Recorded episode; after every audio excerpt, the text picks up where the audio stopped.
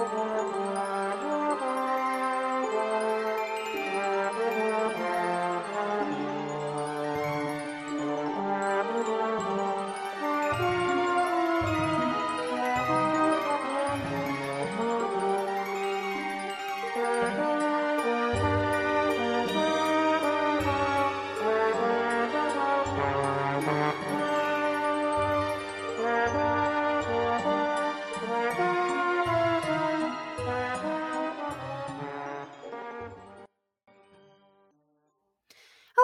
everyone. Welcome back to the Gryffindor Common Room. I'm your host, Retta. And I'm your host, Michelle. And welcome back to another episode. This week, And- we are going to be talking about the wonderful Ginny Weasley. Also known as Ginny Weasley is freaking awesome. Yep. Best. Yes. Uh, so back into the deep dives we go. Yeah, it's been a couple of weeks since we've done one of these, so I'm excited to get back into a character, and especially, you know, my favorite character, like I mentioned, at least twice an episode. At least twice. All right, guys. Uh, before we do get too far into the show, please, please, please, pretty please, don't forget to rate and follow us wherever you are listening. This helps new listeners find the show and helps us grow. Um, just as proof, we're up to 69 uh, followers on Spotify and I believe nine or 10 on Apple. So yeah, Getting there. we are. I wanted to issue a spoiler alert before we get into it. We will be discussing the entire series, the epilogue, anything that we know of that happens with Ginny Weasley. We'll probably be talking about. Oh yeah, because this is this is one of those. She's in almost every moment. So, And a heavy emphasis on the books because oh yeah, movie Ginny is not well written. Book Ginny is considerably better fleshed out. well yeah, and, and again, no shade to Bonnie Wright because she did do what she could. Yep. and we admit that. So not her fault. no, not at all. And you know, I really do feel bad because I believe that she could have pulled it off, no problem. Yeah. So, all right, you want to get into this here? Give us a little info on Miss Ginny. Yeah, so a little bit of background information. Uh, Ginny was born on August 11th, 1981. Her full name is Ginevra Molly Weasley. I did not know that was her last name until I was looking this up earlier. Um, and she was the first girl born into the Weasley family in several generations, and she had six older brothers.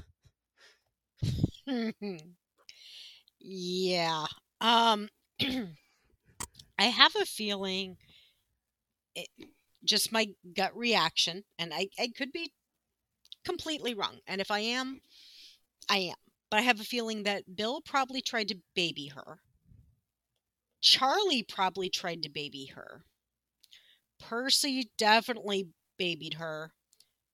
Fred and George were like, uh uh-uh, uh, we are not babying her. And Ron was like, oh, hell no, I'm definitely not babying her. Yeah, Just gut reaction on those. yeah, and especially like in uh, I think it's beginning of Half Blood Prince, we see Fred and George coming up to Ginny, and they're like, "Oh, so we hear that you're going out with somebody. Is this true?" And she's like, "I don't see how it's any of your business. Leave me alone." Mm-hmm. Mm-hmm. Oh yeah, I'm sh- I'm sure they gave her hell, but you know she probably gave it right back to them more than what we actually saw, even in the books. oh yeah, I agree. You can't grow up with six Weasleys as your older brothers and not learn how to dish it out. Yeah, no. Um most definitely.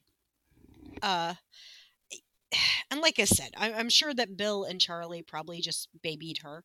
You know, there's such an age difference too Mm-hmm. that they're going to want to baby her, and she probably enjoyed it. Yeah. You know, whereas with Fred and George and uh, Ron, closer in age, so uh, time to wreak havoc with them. Yep, being And only a year younger than Ron and three years younger than the twins. Oh yeah, most definitely. Yeah, uh, she probably tormented them, rightfully so. Uh, real quick, I was just gonna say her physical description in the books is she's got the long flaming red hair like the other Weasleys, um, and then has pretty brown eyes, just like Molly's, which Harry notices while Molly is like giving him a talking to, and he's like, "It would be so much easier to pay attention if your eyes didn't look like Ginny's." Yep. Uh, here's another thing uh, too. So we also hear in um, Order of the Phoenix that when her jaw is set, her facial resemblance to the twin, uh, her twin brothers, is striking. mm-hmm. So, yeah, yeah. So, you know, we first get a, a glimpse of her when, you know, uh, I in in the movies it's a little bit different. Um, but she sees Harry in the uh, Sorcerer's Stone when he asks Molly uh, how to get onto the platform. Um, I think she Ginny's not a shy character Mm-mm. by any stretch of the imagination. Mm-mm. Uh, but just the confidence that she had in the in the movie when she says good luck before he gets on the platform. I think i think that was a little out of place. Yeah, it was like they wanted to give her a line of dialogue just so that she had a line of dialogue. right. Right. Where they could have easily fitted in with her brothers somehow. Yeah, or it wouldn't have been that hard to. I don't know. Maybe it would have been harder than I'm thinking, but like in the books, we hear her outside like, "Mom, that that's Harry Potter. Can I go talk to him? That's Harry Potter." And her mom is like, "No, he's not a zoo animal. Leave him alone." Like, i don't think they there would have been a problem with that i mean honestly again that's another thing that we've talked about that that book to movie transition where we're going yep that's not the way it happened mm you know they could have gotten Bonnie Wright to do that. Mm-hmm. instead we're just going to give her that one little line. Of Saying good luck to a complete stranger. right. Right. You know and then we we don't see her again until the next summer. And uh poor harry Yeah, Poor and he's so gracious about it, but Ginny is just she's smitten. i don't even know that he noticed Well, he did because it like she like slips her elbow in the butter dish, and Harry like pretends not to notice, and he's like super gracious about it. but i don't know if he noticed so much that it was a crush versus it's an, a person she doesn't know who's now in their house Oh, that's that's fair. You know what I mean? Because it, could have been anyone and they could have just been like, oh, sorry, you know. You don't know him. It's a little kid. I do love the moment in the movie where she's like, "Mom, have you seen my jumper?" And then she like comes in, sees Harry, her eyes go wide, and she just like slowly backs out of the room. Because I'm like, "Yep, that's that's me." That is, yeah. Yes. yeah. That is definite. Um, yeah. Bonnie Wright, her, her expression on her face right there. I think any of us who have ever had a crush know that look Mm-hmm. because we've been there, done that. Of just, I wasn't expecting them to be here. What is? Ah! Run away! Run away! Yeah. I can vividly recall memories of, of the same things. So definitely, it's it's that was not far fetched at all. Nope. Uh, The pure panic on her face. Yep. Priceless. Um. But it's just weird. I thought, it, on a movie perspective. Um, you know, she knows nothing of him and then she's got that full blown crush. Where in the books, it almost makes more sense. Because I think you get the hints of the fact that she's probably heard a lot about Harry from Ron. Right. And- Or from her mom. You know, Ron writes Ron writes his parents, his parents talk about it at the dinner table. Mhm. It's just them and and her now. So And yeah. which one of us has never had a crush on one of our friends, si- or, uh, either on our friend's sibling or on one of our siblings' friends? Like, especially when you're close in age. As someone without siblings, uh, I will say that though I have had crushes on my friends' siblings, Mm-hmm. Yep. same. and you know, hanging out with my friends, and then their sibling comes in the room, and I'm just like, "Eh, okay, Yep. I'm I'm gonna run away now before this Yep. gets any more awkward. Mm-hmm. Mm-hmm. So Yep. you know, but like we said, you know, we we get the feeling because, for example, Ron has stayed home, uh, stayed at Hogwarts during Christmas. Mm-hmm. Um, now he probably talked to his mom about it, and of course, you know, she sends Harry a, a jumper. Yep. Um, so you get this. Oh, she's probably talked about it with Arthur. Ginny's heard stuff. She's probably had seen pictures. But we don't see much of that interaction, so it's kind of like, hmm, okay. So. Yep. And then we jump to Chamber of Secrets. Where Lucius Malfoy, being the slime ball that he is, decides it's a great idea to get rid of this dark artifact that he doesn't know what it is and frame Arthur Weasley at the same time by slipping it into poor little 11 year old Ginny Weasley's cauldron. And this plan, of course, as we all know, backfires tremendously on Lucius in Mhm. every way possible. Um, Mm-hmm. he, he kind of got what he deserved for doing that. I'm just saying. You shouldn't give dark objects that you don't know what they're for to 11 year old children, no, no. matter how much you hate their parents. right. Um, you know, and, and the intent, uh, at least Riddle's um, intent, is that she gets sacrificed and he becomes um, fully human. Yep. And and now here's the scary part of that. Have you thought about this? He would have been the younger Voldemort, fully human. Yeah.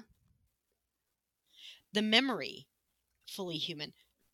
So that that's terrifying all in itself. Well, and especially because that would have been the biggest piece of Voldemort's soul that was left, because it's not like he split his soul into seven equal pieces. Each time he splits it, it's split in half 50 50. So the diary's the. Because the diary was his first Horcrux, right? Was it the, the diary or the ring first? No, I believe it. I don't remember. Um, but it's one of those two. But still, that's the bigger chunks.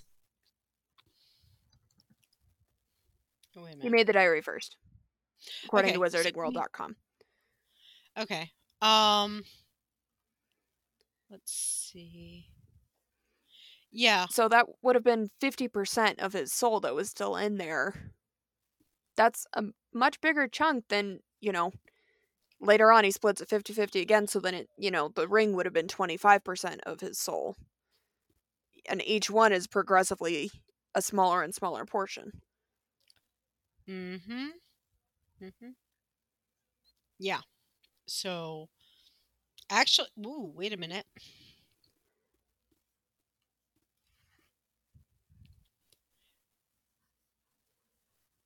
Now, the lexicon is saying that it was the ring Oh, really? because he had to kill uh, Tom Riddle Sr. July of or August 1942, Uh, his diary was from the death of Myrtle Warren, which was in June 1943. Oh, see, that's interesting because it's like the actual wizardingworld.com. It says Lord Voldemort's first Horcrux was created when he was still at Hogwarts, known then as Tom Riddle. And talks about marrying, mur- er, marrying, murdering Myrtle. Yeah. Say that five times fast. No, thank you. Um, you know, then again, well, let's see. Hold on. Um, okay, so like I said, this is going off of the lexicon, which takes its information from the books and from the Right. Wizarding World website. Um, let's see.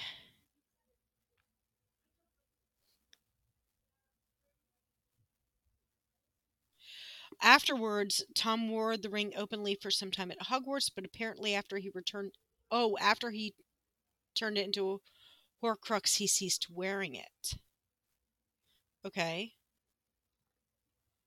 Okay, and I'm seeing an article on Entertainment Weekly saying that he murdered. Wow, I'm just gonna botch this every time. Murdered Myrtle on June 13th of 1942, and he didn't murder his father until August of 1943. So that's interesting. We've got different pages saying, wow.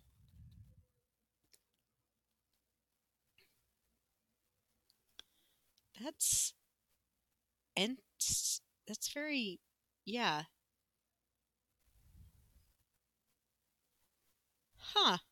It's interesting. Oh yeah, because the lexicon. I'm now I'm looking at the one on the lexicon, and, and it's got those dates switched. It's saying that he murdered his father and grandparents in July of 1942, turned the Mhm. ring into his first Horcrux August 1942, and that uh, he didn't murder Myrtle until June of 1943. Yeah, see, it's amazing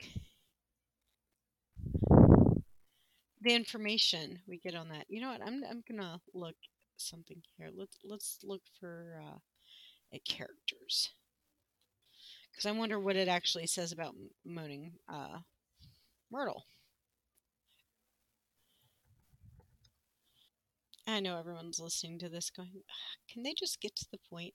No, because we want to see what it says because this we want to is- know was it the ring or the diary first? Okay, and they have her death. The death is 1943. Yeah, that's what I'm seeing on like Harry Potter fandom and Pottermore and Mm. So, y- yeah, Either way, the diary was either 25% or 50% of Voldemort's soul.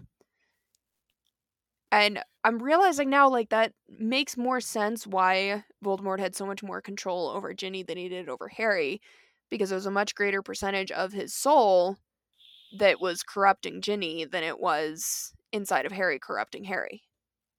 well, Harry was also not a true Horcrux. What do you mean?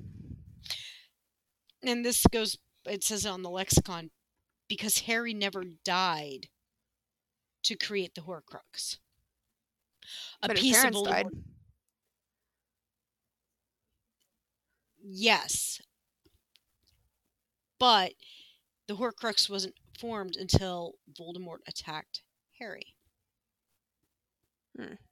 And because Harry didn't die, that's why we also get that little part. He never controlled Harry in any fashion. Harry could just see into him. Mm-hmm.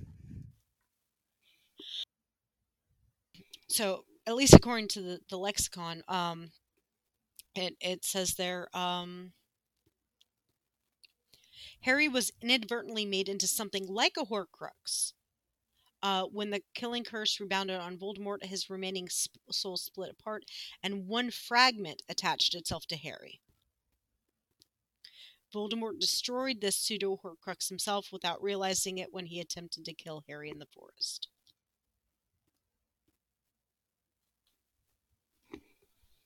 which kind of makes sense hmm because we see the results even with the locket for example we see the results of what a hor a horcrux itself can do if harry was a true horcrux that would ex- explain the dursleys behavior but everyone else around him would have had the same reaction as the dursleys Yeah. In actuality, the Dursleys were just terrible people. right but you never see that behavior i mean yes you get that little bit of uh, jealousy and goblet of fire with ron Anybody would have been jealous in that situation. Right. And that's also teenage angst because let's deal with it. They're teenage boys, they're idiots. No offense to any teenage boys who happen to be listening to this. Maybe. Um You'll get there someday, buddy. yeah. Um you will. Um but no, it, so but Hermione never acted like that. Mm-mm. the Weasleys didn't act like that. Sirius didn't act like that. Lupin. So, yeah, it makes sense why he's not a true Horcrux. But you know what? We have completely gone off topic. Poor Ginny. Getting overshadowed. We're talking about her future boyfriend, husband. Husband, husband, husband, husband. All right. So, um, you know, she is rescued by Harry. Um, which I'm sure fueled the crush even more. Oh yeah. I one of the most painfully teenage awkwardness moments in the entire series comes in Chamber of Secrets on Valentine's Day. Do you remember this when uh Gilderoy is like, you know what we should do for Valentine's Day? We're gonna hire all these cutie little creatures and they're gonna go around delivering Valentine's grams to all the students from each other. And Ginny sends one to Harry. Oh. Oh. How did I not think of that? His eyes are as green as a fresh pickled toad. His hair as, is as dark as a blackboard. I wish he was mine. He's really divine, the hero who conquered the Dark Lord. And you know, this brings us to an interesting point. Um who you know, Ginny would not have known to refer to Voldemort as the Dark Lord. That was a title he liked to apply to himself, which therefore implies that he helped Ginny write this love poem to Harry.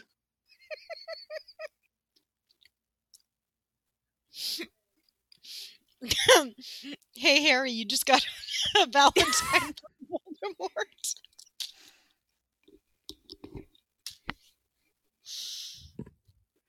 Ow, I just hit my head. oh, oh, I. Wow, your first uh, Valentine ever, and it's from uh, Voldemort. How does that make you feel, sir? Yeah, yeah. And that like I I did not come up with that idea. I saw that on an internet post a while ago and I just can't get it out of my head. It's it's a pretty amusing thought. but here's the thing you're not wrong. Th- there, you can't be wrong with that. So, again, um, apparently it turns out that Voldemort um, likes teenage angst, and as a poet, a very bad one. yes. Very bad. He he was bad in more ways than one. Ugh. yeah, like who wants to be told oh your hair is as dark as a blackboard? What? And your eyes remind me of a pickled toad. mm. I mean, even Snape is sitting back going, dude, I could have done better. Yikes.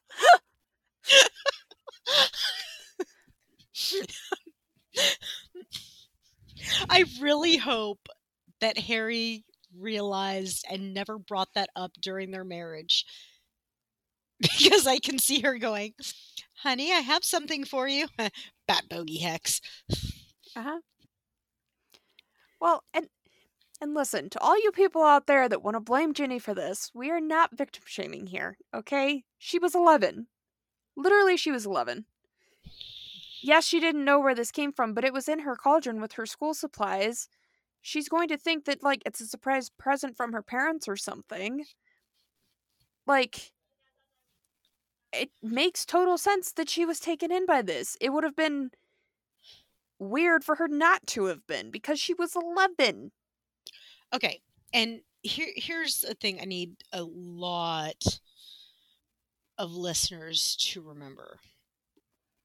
Okay, so let, let let's think about this for a second. What year was Harry's second year of school? 92.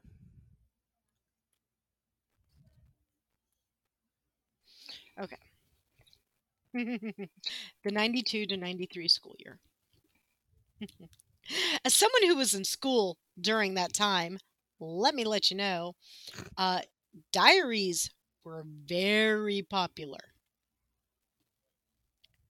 I mean, all of us in that time frame, and I, mean, I can remember having one as far back as want to say the the late 80s. So 88. Mm-hmm. And I think I finally kind of outgrew one around that same time Harry's second year, 92 93. But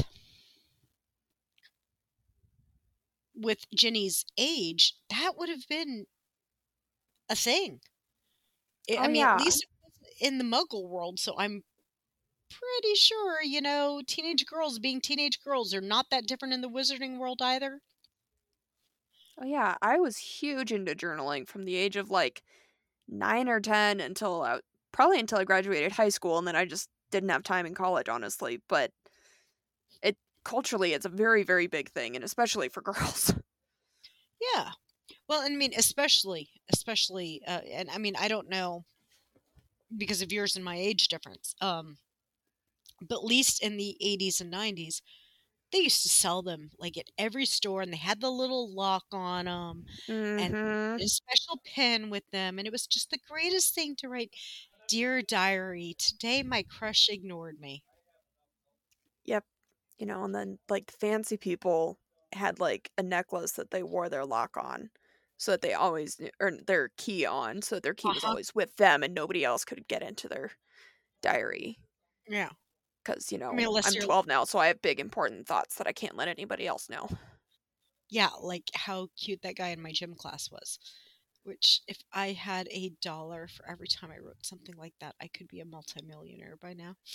Um, also, just for the record, any of you who are this age and who keep a diary, we promise we are not mocking you. We are mocking our own past selves for being dorks. oh yeah, oh yeah, one hundred percent. Like, keep that diary, keep that journal. It is a good thing to have and a fun thing to look back on. I just wish I had written more in my diaries that was substantial. Yeah, you know, about like modern events that are going on instead of just. I was so sad. My heart crumbled like a Christmas cookie. I'm not Wait. joking. I have a diary entry like that from when I was like 14. I was gonna say, when did you read my diary? um, but right. So again, you know, we're we're not mocking Ginny for this. We're kind of laughing at ourselves because we did the same things. Mhm. I mean, I don't know why we did the same things, but we did the same things. Um. So, yes, and then of course, you know, like we, like I said earlier, you've got Harry rescuing her, and your big crush is gonna come and rescue you and save the day. Oh yeah, because that's not gonna make a crush a thousand times worse. Yeah, that alone would be enough to instill a crush in somebody, let alone make a pre existing one worse. Oh, yeah.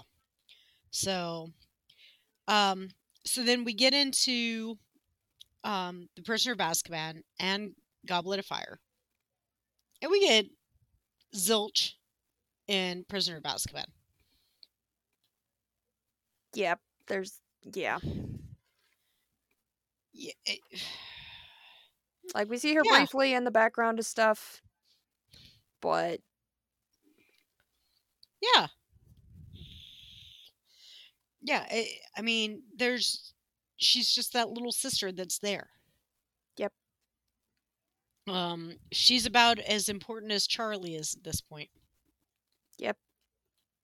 Um, then we do get into though with Goblet of Fire, um, Quidditch World Cup. You know, she is a Quidditch fan. Mm-hmm. Um, because you know, why wouldn't she be? Look at her her brothers. Mhm. Um, you know, it's not like she had anyone to. I don't mean, I don't know what the Wizarding World equivalent of Barbie is, but it's not like she had anyone to play Barbie with. yeah.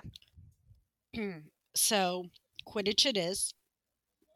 Um, and she was good at it. But that that's later on. But then this is what I love from her. The whole thing with the Yule Ball. Yes.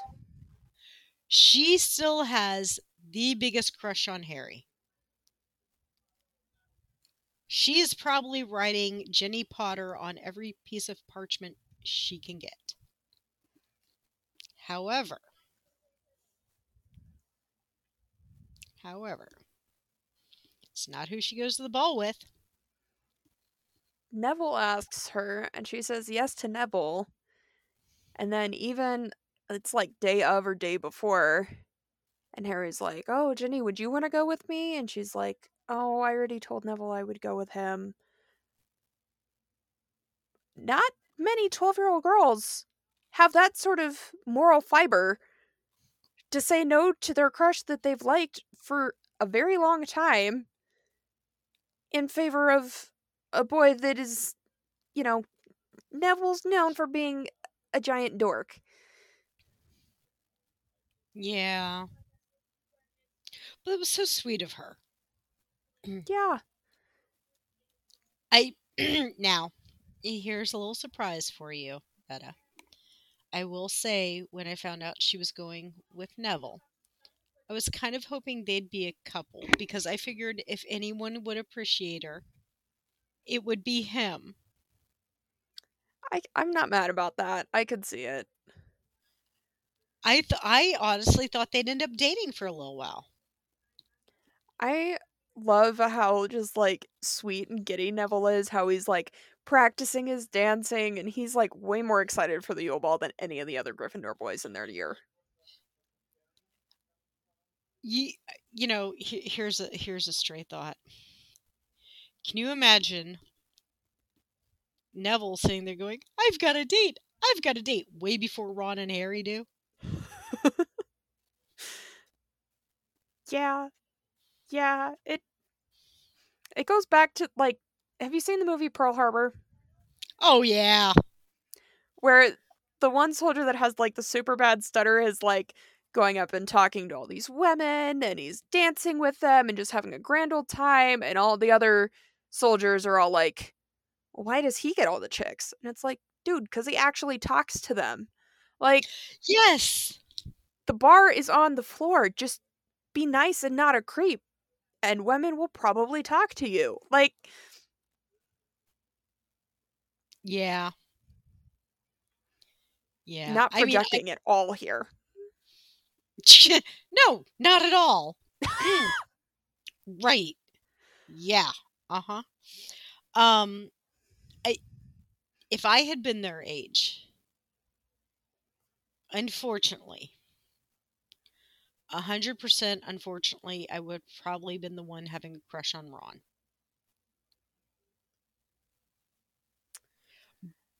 But I'd be friends with Neville. Mm-hmm. Just because he's so nice. Mm-hmm.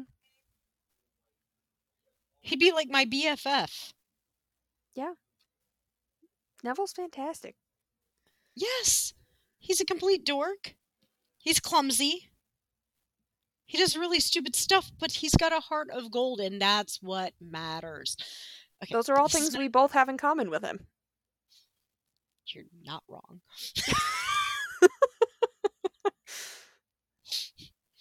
you are not wrong. and now I'm sitting there going, What does my husband see in me? Wait, what? I'm text him after this, be like, So, by the way, so I'm an idiot, I'm a dork, and I'm clumsy. Why are you married to me? um, but right, so again, this is not a Neville episode. This is a Ginny. But I mean, like you said, the the moral fiber she has to not sit there and go, "Hey, Neville, sorry, my crush, and you know how I feel about him, dude, but he asked me, so Mm-hmm. ciao, bye." Mm-hmm. So, all right, you want to take the next part here? Yeah. Uh, so Order of the Phoenix. Uh, we see the formation of Dumbledore's army, and they're all gathered in the Hogshead, and they're trying to decide on a name for themselves to put down at the top of the sheet. And Ginny is the one that suggests Dumbledore's army. She's like, "Well, if that's what Umbridge is so afraid of, why don't we just call ourselves that?" And so that's what they do. Mm-hmm. And She's very smart. Oh yeah. And she jumps headfirst into it. She's able to cast a Patronus at the age of 14. You know, she excels in all of the lessons as far as we know and then forces her way into being able to go to the Department of Ministries with them. Like volunteer is not a strong enough word. She was like, "Uh no, we're coming. Thanks." Right. Well,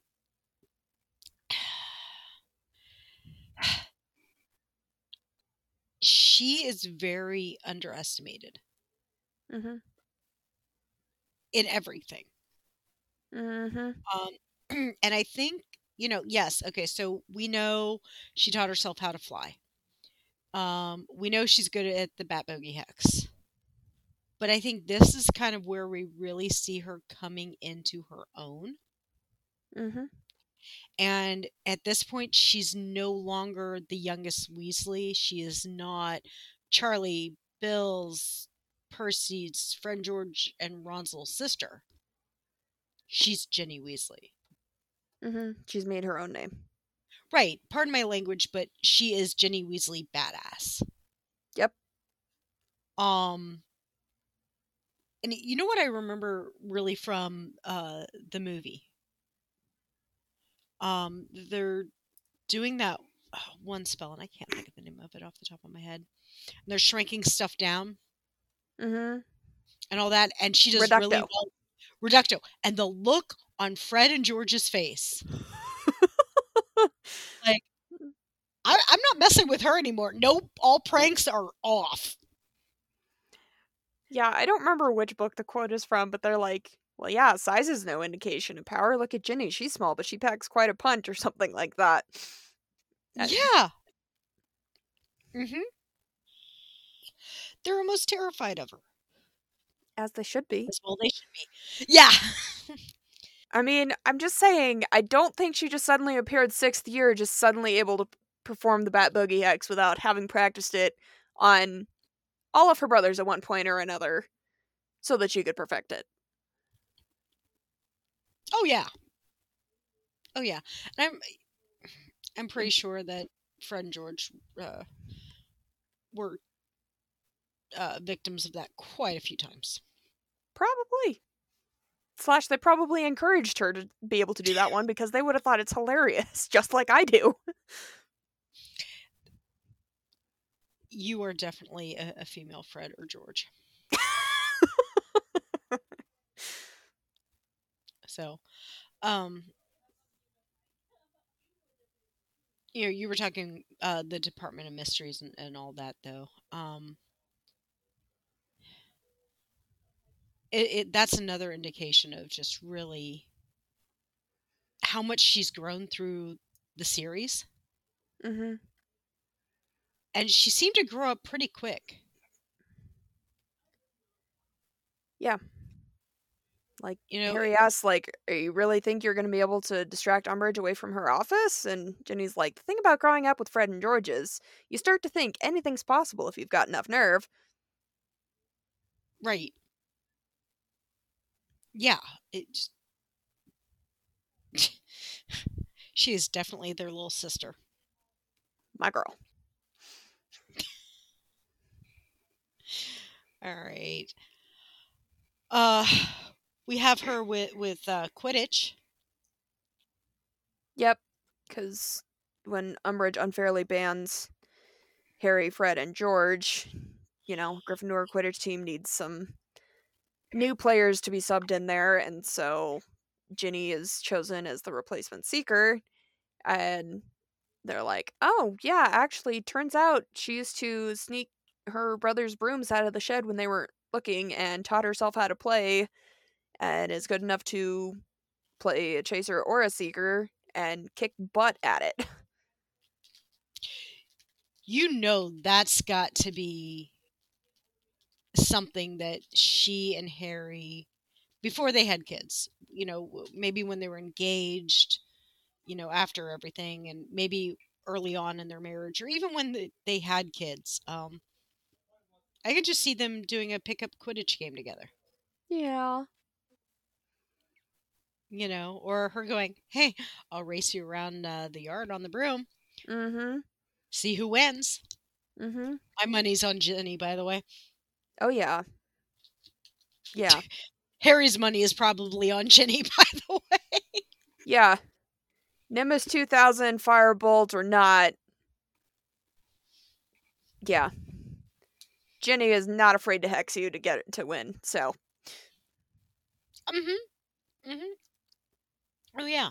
And I mean I honestly think that the Quidditch is a natural talent within that family. Mm-hmm. And she got it. She definitely got that talent. So Yep. and then we move into Ginny ends up with a social life. And of all of the houses she could have dated, she chooses to date a Quidditch player named Michael Corner from Ravenclaw.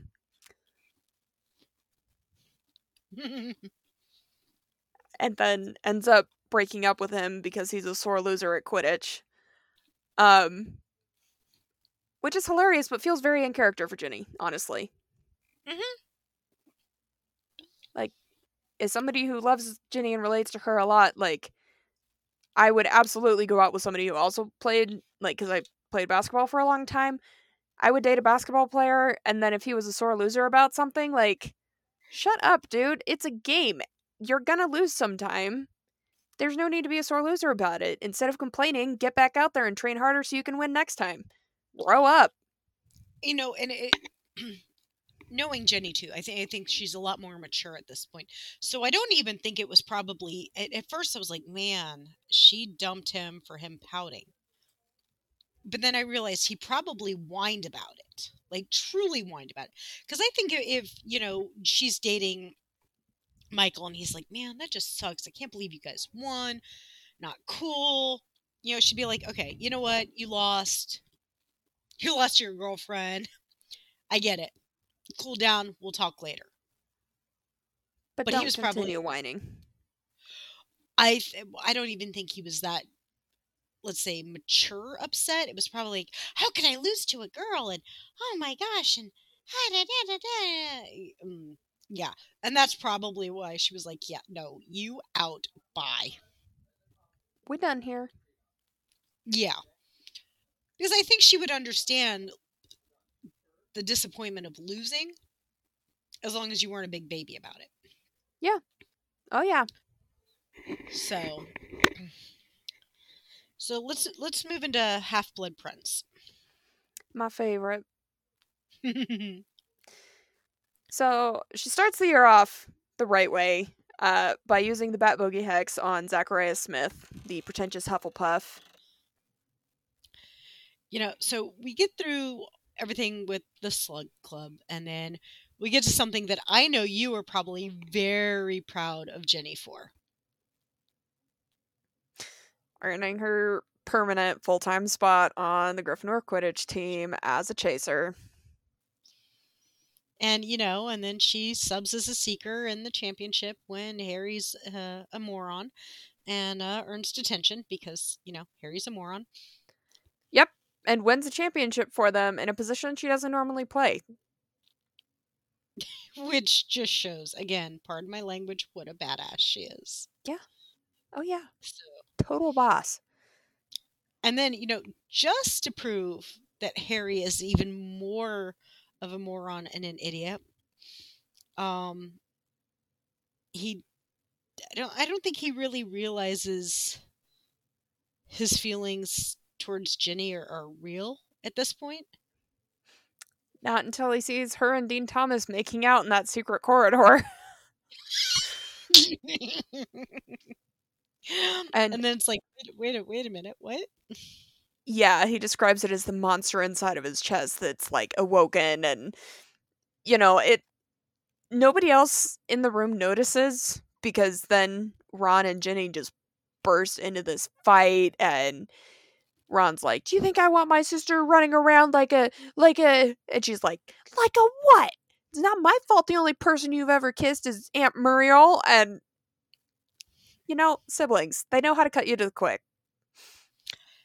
Yep. Yeah. Um the the fact that she said that.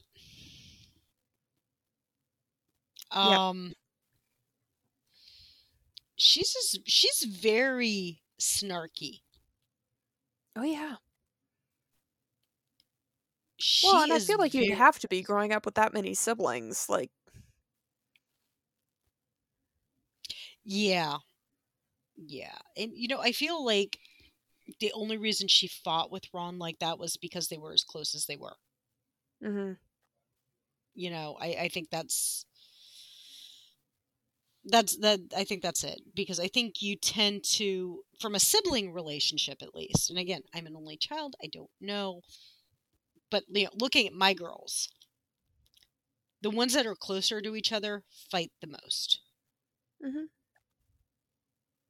Because they're always around each other oh yeah, I fought way, way more with my sister than I ever have with my brother. But my sister and I are four years apart. My brother and I are eight years apart. yeah so you're closer therefore yeah you've got more to fight about Mhm. Mhm. So, so yeah, uh, Harry's all pissy, and then uh, she does go and break up with Dean. And conveniently, the straw that broke the camel's back there was Harry being under the invisibility cloak, having just taken the Felix Felicis lucky lucky potion, and as he's slipping out of the common room door, accidentally nudges her. And Ginny's like, That's it. I've had it. I am strong, capable, independent woman. I don't need your help climbing through the portrait hole. I've been climbing through this portrait hole every single day since I was 11 years old. And And you know Harry's got to be sitting there deep down going, ha ha ha ha ha. well, later he was. In the moment, Harry's just like, I think I'll go for a stroll. Yeah, but there's got to be that that subconscious part of him that's going, she's mine now, sucker. Mm-hmm, mm-hmm. And then, of course, uh, you know, she does get into the relationship with Harry. Yes. And their real first kiss is so much better than the crap that happened in the movie. I, I just, I would personally like to smack each and every person, not only Steve Kloves for writing it, but each and every person that looked at the script and said, yeah, that's a good first kiss, and approved and checkmarked off on it. I would like to just line them all up and just smack them all. right upside the back of the head. Yeah. with yeah, not hard. Sorry, my Slytherin was showing. Yes, it was. Um, did, did I just fluster you there? It just was a very vivid mental image. Um, Just remember, I'm an angel.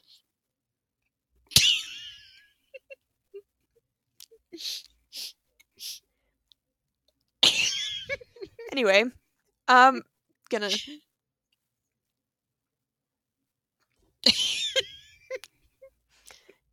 Harry and Ginny, the real first kiss, happens right after the Quidditch championship in Harry's sixth year, Half Blood Prince. And as we mentioned, Harry was a moron, earned himself detention. He deserved to be in detention because he used a spell, he didn't know what it was, and it turned out to be dark magic, and he almost killed Draco. Yeah. Bro, you're lucky that all you got was detention every Saturday for the rest of the year. You deserved worse. yes. And so Ginny comes in and saves the day, and then Harry finally makes it back to the common room, and they make eye contact, and Ginny has this look of fierceness on her face and just bolts across the room and just lands one on him. And I just love how the books are like, and then after a few seconds, or perhaps a few moments, or maybe it was several sunlit days, they finally break apart. and Dean is like broken a glass. Melda Vane is looking like she's about to murder somebody. And then he looks over at Ron, and Ron just gives him a look that's like, if you must. And so the two of them sneak out of the common room to go make out. As teenagers do, you know. Um Ron's probably thinking, you know, it could be a lot worse. hmm At least she's not back with Dean. Right? Um at least it's my best friend. Um which also shows that you know, Harry's got a lot more sense than Ron hmm cuz Ron totally Dude, Hermione's been crushing on you since like first year. How do Yeah. you not notice? Stop dragging your feet, dude. I really hope she reminded him constantly through their marriage. hmm By the way, we could have been together longer if you had just woken up.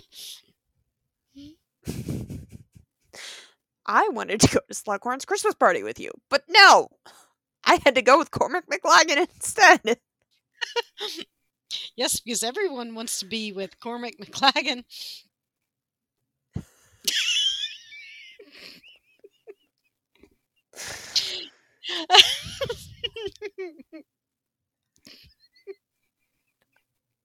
I love how we just crack ourselves up. yeah. Yeah. I mean, like we did for what, an hour and a half before we ever started recording because we were so busy laughing. Yep. I mean, especially when you think how angelic I am.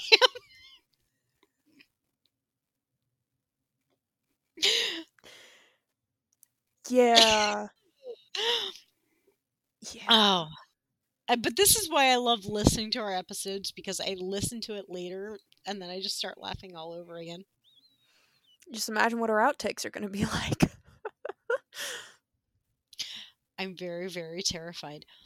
it's Um, funny. Anyway. but yeah, so you know, you you get the real first kiss, you get their relationship actually doing well. We don't get enough of it. I wish we had more of their relationship in Half Blood Prince, but there's nothing in the movie and almost nothing in the book. which is is almost kind of good because you know you we've talked about this before um and a lot of this is from harry's point of view hmm okay so the fact that we're not getting anything means it's not angsty at this point because almost everything that's going on at this point hmm is angsty That's true. so when you get nothing from harry at this point you're like oh it must be going well because he's not like thinking about how horrible it is True. So, and then, you know, your favorite quote comes up, which it honestly, this part of the book made me laugh. Now, again, for any of you who have not read the books, if you've just seen the movie, this scene in the book is Chef's kiss. This this is the exact type of gold mine that we were talking about when we when any Harry Potter fan says that the books are better than the movies. Things like this are exactly why. Uh, so, direct quote You'd think people had better things to gossip about, said Ginny as she sat on the common room floor, leaning against Harry's legs and reading the Daily Prophet. Three Dementor attacks in a week, and all Romilda Vane does is ask me if it's true that you've got a hippogriff tattooed across your chest. Ron and Hermione both roared with laughter. Harry ignored them. What did you tell her? I told her it's a Hungarian horntail, said Ginny, turning a page of the newspaper idly. Much more macho. Thanks, said Harry, grinning. And what did you tell her Ron's got? A pygmy puff, but I didn't say where. Ron scowled as Hermione rolled around laughing. Oh. I just you know, that's that's exactly the type of thing again that you just you do with your siblings. Mhm. You know, you you hype up your friend or your person that you're dating, whatever, and then your siblings you're just like, "Oh yeah, they're an idiot. He got a pygmy puff tattoo. What kind of dork does that?" And you know, poor Ron, because Hermione's laughing at him at this point too, Mhm. which I think is just great. Mhm. Because, you know, he kind of deserves that. Yeah. You know, uh, I I am sending you something. Have you seen the meme of Harry Potter's first kiss? No. I can't believe you haven't sent this to me. yeah, well, you have it now. Oh my gosh. Um, I will make sure Retta shares this uh, on Instagram, um, or I will if, if I can remember. But it's got you know his kiss with Cho Chang and an X, Ginny Weasley and an X, and then like him full on with the Knight Bus and a check mark. Mhm. You got to admit, it's a lot better kiss.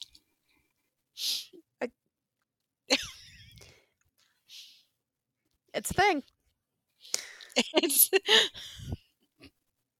it is. So, yeah. And then we get to the sad point, end of the book, right after Dumbledore's funeral. And Harry makes the difficult, but in my opinion, very mature decision that he and Ginny need to not see each other because he knows that he has to go and hunt down Voldemort and he does not want her to be put at greater danger because they're dating. Right. And that's the thing. A lot of people I, I've talked to have said, "Oh, well, you know, he broke up with her because he was leaving." And no, I, I, I don't believe that had really anything to do with it. Because of the age difference, if this had been normal school, he would have graduated. She still would have been in school. It had nothing to do with him leaving and everything having to do with the danger she was put in by being with him. Yeah. I mean, the Weasleys were already in danger f- with their for their association with him. Let alone knowing that it's somebody that he's dating and romantically interested in, she would have become Oh. target number one. Right. Um now, here here's a well, you know what, we'll get into that cuz then we get into the Deathly Hallows. Um and we talked about this a few weeks ago. Uh the flirting with Harry and the kissing at the burrow and the whole morning. Which honestly, like book and movie versions of that are just wonderful. Oh yeah. Um, Movie version though, the look on George's face. Chef's kiss. Yes, it is. And yeah, in the books, you know, they sneak into her room and she's like, I couldn't think of what to get you for your birthday. I know you're going to be traveling, so you can't really take anything with you. And, you know, I'm just trying to think of something I could give you to remember me by, you know, in case you run into any Veela or whatever. And he's like, Well, I'm pretty sure dating opportunities on the ground are going to be pretty slim. And she's like, There's a silver lining I'm looking for. And then they're making out, and it's magic, it's fireworks. until Ron being well, Ron Ron. bursts into the door, followed by Hermione, who's just like, "Oh my word, Ron." Yeah. I, you know, after that, and then, you know, we get to the little epilogue. I couldn't help think, I really hope that Ron and Hermione were making out one day and Harry just bursts in. Yep. I feel bad for Hermione because she doesn't deserve that, but Ron does. Yep. Yeah. Yeah. But okay. But then we get into they return to Hogwarts. Um and then she does help Neville and Luna with Dumbledore's army. Uh things could have been and here's another highly contested point. Things could have been so much worse for her but Snape was actually looking out for members of Dumbledore's army. So her detentions were with Hagrid. Yep. Um and and not that I'm trying to get into see Snape was good thing here. But no, thank God that he was there for that. Yeah. Because Considering some of their detentions involved casting the Cruciatus curse on first years. Right. Yes. Well, and not only that, but you know, knowing where Snape's loyalty really is, whether you like him or not, he was no longer loyal to Voldemort at this point. Okay. Um he knew the Weasleys would be targeted. And he probably knew that the Carrow twins would like nothing more than to get their hands on the young Miss Weasley. Yep. So she really was protected. Um, thankfully, uh, he did what he could. Um, she does end up going into hiding with her family at Christmas. Probably for the best, considering all the stuff that happens to Neville and Luna. Yep. Um, but then she returns to Hogwarts because we get the Battle of Hogwarts. Yep. Um, Um, I do love the line where Harry's like, "Yeah, we're looking for something that belonged to Rowena Ravenclaw. It might be in her tower." Uh, you know, or I think Luna tells him that you know there's a statue that has the diadem on it, like an image of the diadem, so that he knows what it looks like. And Cho's like, "Oh, I can show you." And then Ginny's like, "No, Luna will take you. Luna can show you where it is. Luna's Ravenclaw. I trust Luna." yeah. Yes. Yes. Um which I think is is absolutely amazing. Yep.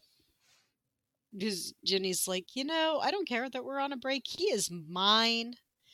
Back off. yeah, you lost your chance, girl. Yep. Yep.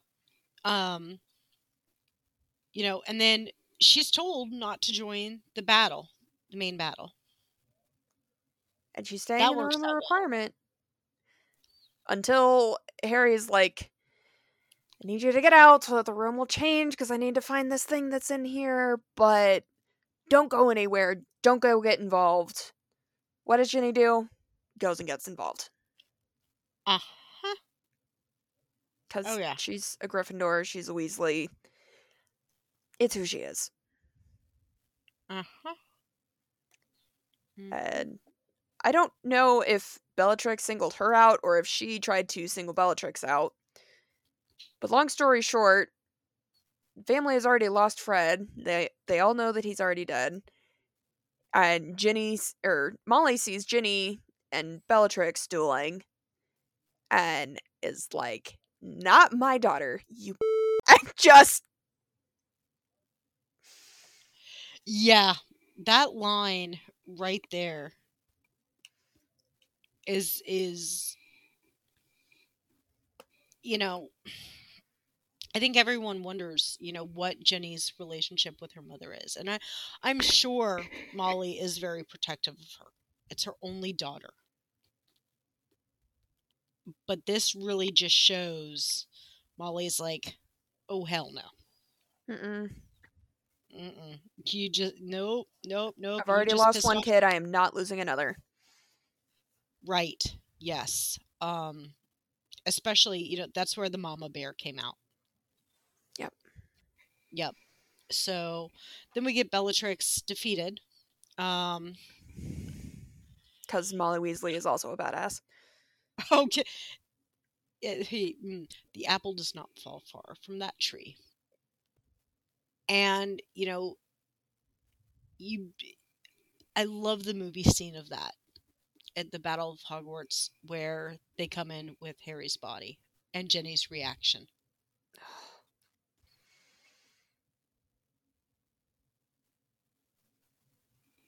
Um but then, you know, like like we all know, you know, Harry's okay, he's not dead. Um and they get back together. It's almost instantaneous. Yep. So, yeah, so their their relationship is just very kind of okay, battle's over, we're back together. No questions I think really on either one of their parts. Yep. Um and then we get into the epilogue and they're married. Yep. With They have- kids. Yep, they have three kids. Um, I would really like to know just how much influence over their names Ginny actually had. Um, James Sirius and Lily Luna, I don't see her having an issue with either of those names. I see her being fully supportive of that. Uh, I have a lot of questions about why Harry or Ginny A came up with the idea to name their second son Albus Severus. Um, and why they actually went through with it. Yeah, I was thinking about that when when I was reading through the show notes because you and I have talked about this ad nauseum, and it kind of hit me. Ginny's not a pushover, No. not at all. I can see her actually having no problem with Severus as the middle name. I just don't understand. Like, I well, no, get no. that he. Well, well, no, hear me out though too, because for her, she's probably looking at my sixth year. I could have been tortured, killed a number of things, and Professor Snape saved my life. Well, that doesn't undo all the years of bullying. Why would you want to name your kid after don't somebody that bullied you for that long? I don't think he he bullied Ginny. I mean, she was a Gryffindor. Didn't he pick on all the Gryffindors just because they were Gryffindor? Ye- yes and no. Um. For example, we yes we hear like the comment he makes with um, Hermione's teeth, and he, he does refer to her as a know-it-all. In all fairness, though, Hermione did have a tendency to be a little bit of a know-it-all. And, you know, as a teacher, that's probably very frustrating when you're trying to get answers from the rest of the class and there's that one know it all student raising their hand constantly. And you're like, okay, I get it. You know the answer. Um, but honestly, like, we don't hear, and again, this is all from Harry's perspective. We don't hear him pick on Dean Thomas or Seamus Finnigan or really Hermione other than that. That's true. He gets a very short temper temper with Ron, but Ron does a lot of idiotic stuff. Um and I think there comes this certain maturity too. Like again, I, I think Harry sees Snape as I do. You've got someone who was tormented, tortured, bullied for years who tried their best didn't know how to be a better person because they were not taught how to be a better person. But he owed a lot of his survival to Snape. You know, and you, you know, sometimes when someone's alive and you you despise them and you're like I cannot stand you. I know you've done some things for me, but I just but then they they pass and you're like I can't make amends with this person. True. Um, and I think he would have made amends with Snape more than he would with Albus. I actually have a harder time with him naming his child after Albus than I do Snape. And not just because I like Snape. I I'm talking I had a worse problem with that before I liked Snape. Yeah, I don't know if it's worse for me that he chose Albus, but it's definitely comparable to the fact that he chose Severus because it's like the dude withheld information and manipulated you and lied to you. And Right. you just want to view him with these rose colored glasses. And again, I, and I, we're not going to get too much into the Great Snape debate. We'll save that for LeakyCon. But Yeah. I, I, I view Dumbledore and Snape as kind of comparable characters in that they're both, in my opinion, morally gray, and they both did good things and bad things, but neither one of those outweighs the other. Well, and here's here's where I have a harder time with Albus.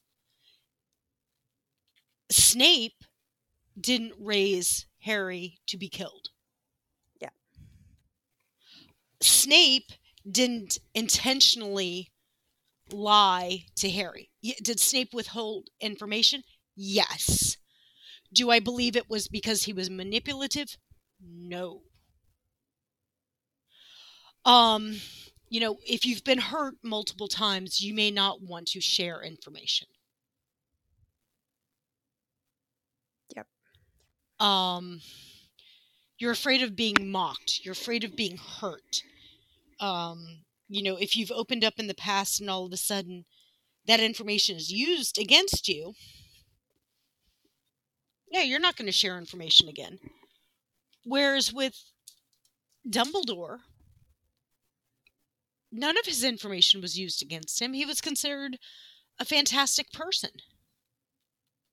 So, why the withholding information? That's what I have the harder time with. And I'm not saying even even if I didn't think that Snape was a good guy, um, my problem is why the inf- I can forgive trauma responses faster than I can forgive flat out manipulation. Yeah. And if Harry looking at Snape's memories and seeing even Snape going, You raised him like a pig for slaughter? Snape is appalled. And you're telling me, Oh, but it's okay because Albus was a good guy. No. No. Yeah. It, it's just a very interesting name choice, and especially putting those two names together. Mm-hmm. Yeah. Because even if you, you know, for any of us who like Snape, we view Albus as the greater manipulator who manipulated Snape constantly. Yep. So, yeah. Um, but again, I, you know, Ginny's not a pushover. Um, and I think that was one of those circumstances where she's like, you know what? If this is what you feel you need for maybe closure, or that you need to make amends, or whatever else, then okay. Now, let me ask you this Do you think it had anything to do with the fact that neither Dumbledore nor, nor Snape had children to carry on their legacy, and that was Harry's way of trying to make sure that they both did have a legacy? I think more Snape than Albus. Because when you look okay. Snape died a hero that no one knew was a hero until Harry made sure of it. And we find out later that yes, Snape's portrait is up in Hogwarts because Harry made sure of it. So with Dumbledore, he would have been looked at a hero anyways. Everyone thought he was a hero. Mhm. No one kind of really realized how manipulative he was. Um, so I don't know so if it's so much to carry on his legacy because again, also he's got um a chocolate frog card. Yeah, the 12 uses of dragon's blood and Exactly. What does Snape have? Nothing. So in a way it also may have been to have everyone remember Snape. So, yeah. So, yeah, I mean that's that's my thought on on the names. You know, she's not a pushover. I think she agreed to it. Probably more Snape's than Albus's. Um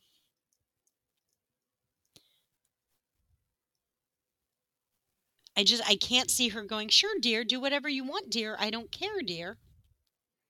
yeah, no. I see her going, "Okay, so let's sit at the dining room table. Let's discuss this. Tell me why." Yep. And if you can come up with a good reason, I'll agree with you. Yep. Because while she has a temper, she's not um mean spirited. No. Uh, that's not her nature. So No, not at all. So, and then you know she moves on to her career, which I'm sure you're very proud of her for that. Yes. So she goes on to like when I was in high school, this is what I thought I wanted to do with my life, basically. Uh now I'm glad it didn't turn out this way, but she goes on to play professional Quidditch for the Holyhead Harpies. And then when she retires, she just becomes a sports writer for the Daily Prophet. Yeah, which I think she would be an awesome sports writer. I, I think, you know, her knowing the game, she probably wrote it uh, with a lot more detail Mm-hmm. than someone who maybe knows the game but's not played it. Oh yeah. I mean, speaking as somebody who's had to write like articles and press releases about all types of sports, my basketball articles were always much more detailed and in depth than when I tried to write about volleyball or soccer or track and field or, or baseball, any of that sort of thing, because I knew basketball inside, outside, up, down, left, right. Like, I know basketball really, really well. I don't know those other sports as well. And so it was much easier to write about basketball. And yeah. Yep.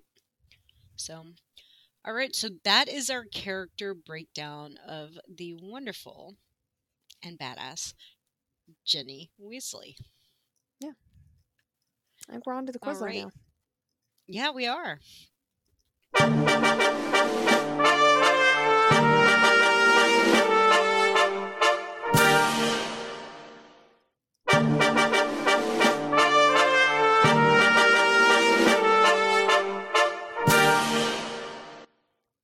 Double the fanfare.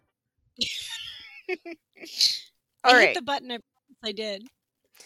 Uh, so my question for you this week: If you could go back in time and give one piece of advice to one character in the series, what character would it be? When would you talk to them, and what would you say?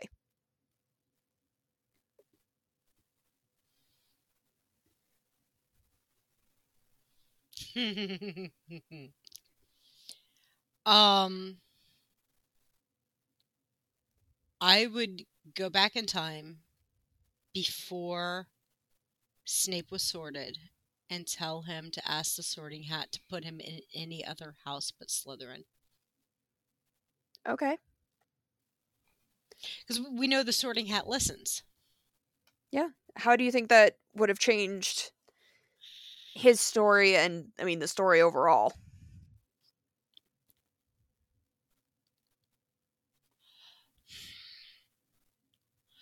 I don't know what I would like to see though is him not suffer the same abuse at Hogwarts that he did. Mm. You know, uh, he and Harry have something very much in common as they're abused at home. Mm-hmm. But for Harry, Hogwarts was a refuge. Mm-hmm. For Snape, it was his second place of torment. Mm-hmm. So, and I think, you know, well, I don't think that that James, Sirius, or Lupin, or Peter, uh, would have been friends with him had he been in Raver, Ravenclaw, because I think that's where he would have gotten sorted. Um, because man was brilliant, can't deny that, absolutely brilliant. Um, I think they would have been less likely to bully him, Mm. and I think maybe while Lily still wouldn't have returned his feelings, I think he would have been in a better spot for friendship and accepting it just as being friendship. Mm-hmm. So Wouldn't have had all the insecurity behind it. right. Yes. Yes. Or you know, he could have met a really nice Ravenclaw who would have accepted him and been friends with him. Yeah. You know, um abuse is something that I don't tolerate at all. Um, and if all of that means saving a child from abuse, then I'm all for it. So, what what would your answer be? Um, I think I would tell Ron right around like somewhere between fourth and sixth year to not be an idiot. Um, Think he would have listened? I don't know, but just just handle the situation better with Hermione, please. Don't like I know I said one piece of advice, but I would hand him the 12 failsafe ways to charm witches. But I would have year? given it to him at the start of 6th year instead of the start of 7th year. Maybe he should have started reading that the first year. He's a little slow on the uptake. Yeah, I mean, we don't want to give an 11-year-old too much riz, but yeah. It would have taken him though until sixth year to actually figure out what the book meant, though. True. So in that case, go back to when he learned how to read and give him the Yeah. book. Pretty much.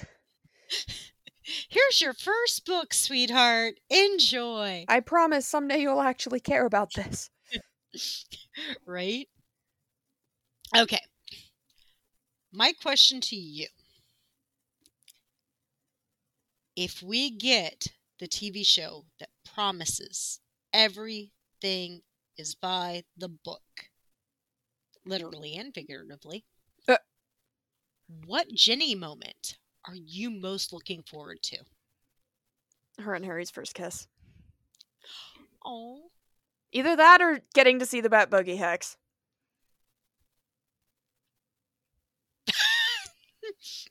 now I'm really having to think between those two. okay. Yeah, okay, I think I think I'm gonna stick with my answer, but it's by a small margin because I'm almost as excited for seeing the Bat Bogey Hex in action. Okay. I'll give you that. Okay. Alrighty. Uh, mine, by the way, is the scene we talked about. The tattoo. Oh, yes. That's truly one of my favorite moments of Ginny and of the Golden Trio. It's just it's wonderful. Mm-hmm. Yes. I love that. So that's what I'm looking forward to. Just so nonchalantly. Yeah, Hungarian Horntail flips the page. Much more macho. A pygmy puff, but I didn't say where. Girl, chill. Poor Ron. hmm All right. On to the next segment here.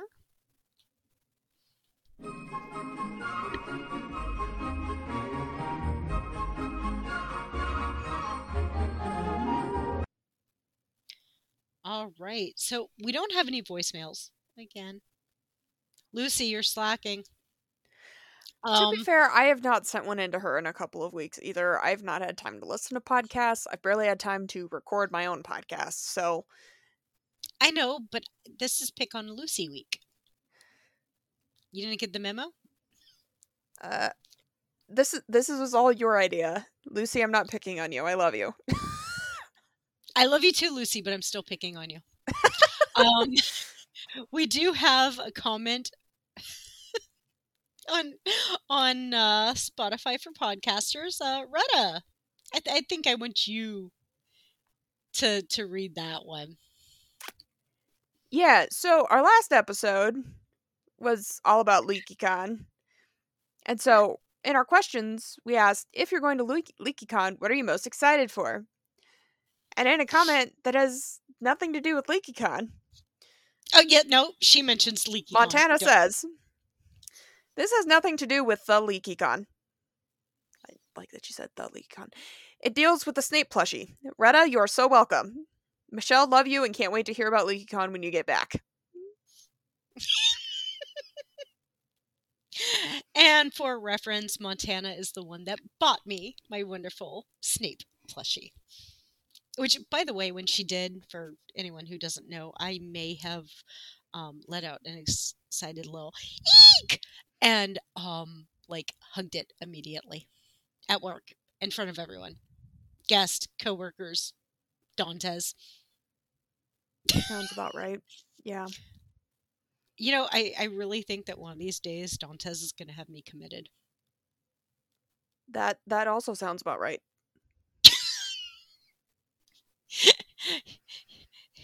everyone should be buying my boss a sympathy card right about now so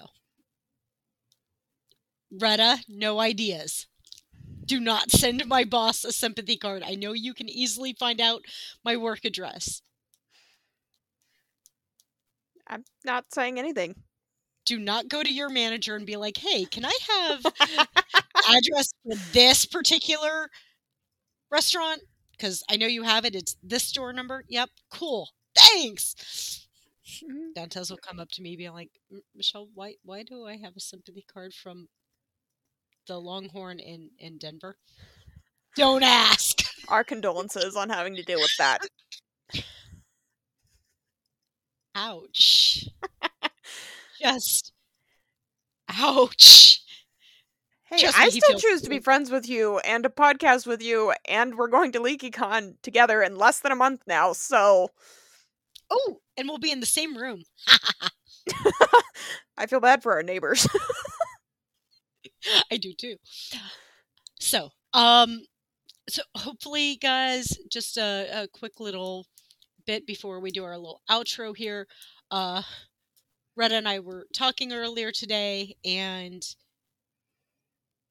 you know, it's going to be very hard the week of LeakyCon to get a podcast together, edited, and you know, posted. So do be patient with us that week because you know we both have to work um, and then we're off to LeakyCon. We're kind of working at, at with at LeakyCon because we've got our panels and we're trying to do our networking.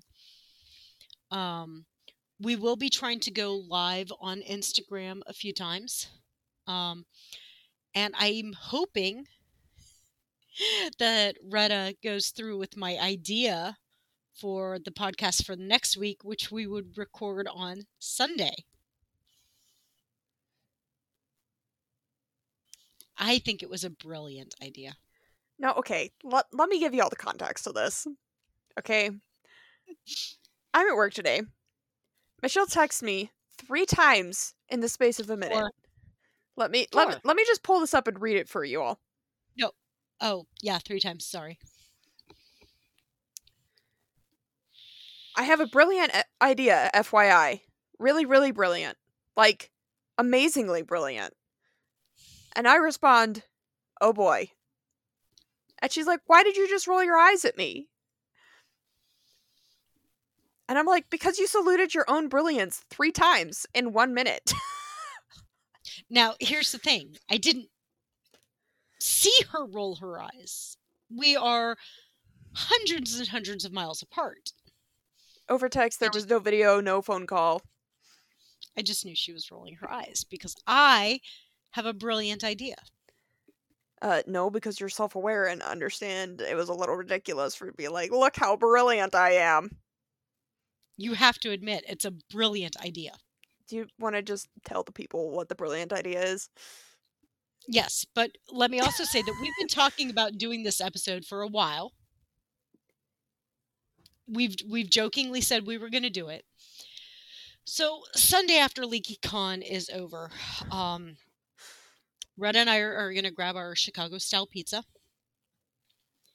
and then we are going to have copious amounts of alcohol and do a drunken podcast. And hope for the best with both of our blood sugar overnight.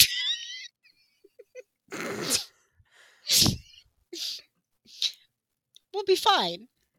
Everything will be fine. Yeah, alcohol doesn't make my blood sugar drop dangerously low. What are you talking about? Doesn't make mine drop dangerously low either. Much. That's why we'll have juice boxes. We're gonna have juice boxes right on our bedside tables, prepared for the next morning. I always do. I always have a soda. Mm. Yeah, my, my first sips are, are soda in the morning. Um, but yeah, so that is our brilliant idea. Um, I'm personally thinking tequila. I've not had much experience with tequila.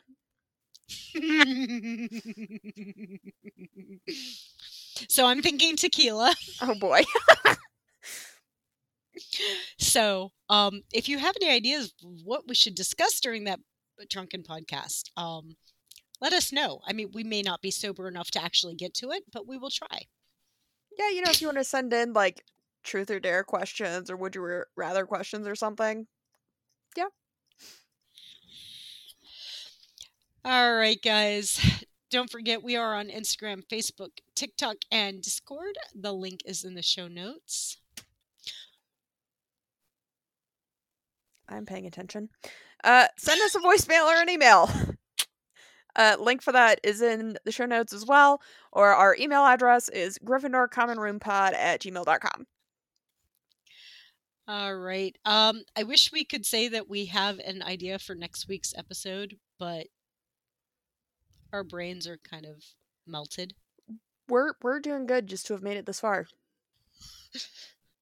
It, it's been a very interesting few weeks. And we've now technically been talking for about three and a half hours even though this episode is only an hour and 30 some ish minutes right now. Yeah. Um, but you know, as soon as we know what our next episode will be, we will let you guys know. We have we actually have a long list of things we want to discuss, so it's not like we're just gonna have to come up with something out of thin air. It's going through our notes, what is feasible time wise, uh, what we think would be something you guys want to hear about, and seeing, you know, coming to an agreement on that. So, but we will keep you guys posted. And so. if there's anything that you would like to request that we discuss, feel free leave a comment. I'll make that our Q and A for this week, uh, or you can send us a voicemail, voicemail or an email. Yeah, and, and, Charles, we will get to your Percy Jackson episode, crossover episode, so don't leave a comment saying Percy Jackson. Yes, it's on the list. It is on the list, Charles. All right, guys, thanks for joining us again in the Gryffindor Common Room. I'm, I'm your, host, Retta. and I'm your host, Michelle. and we'll talk to you guys next week. Oh, music. need to just put that in the template. Oops.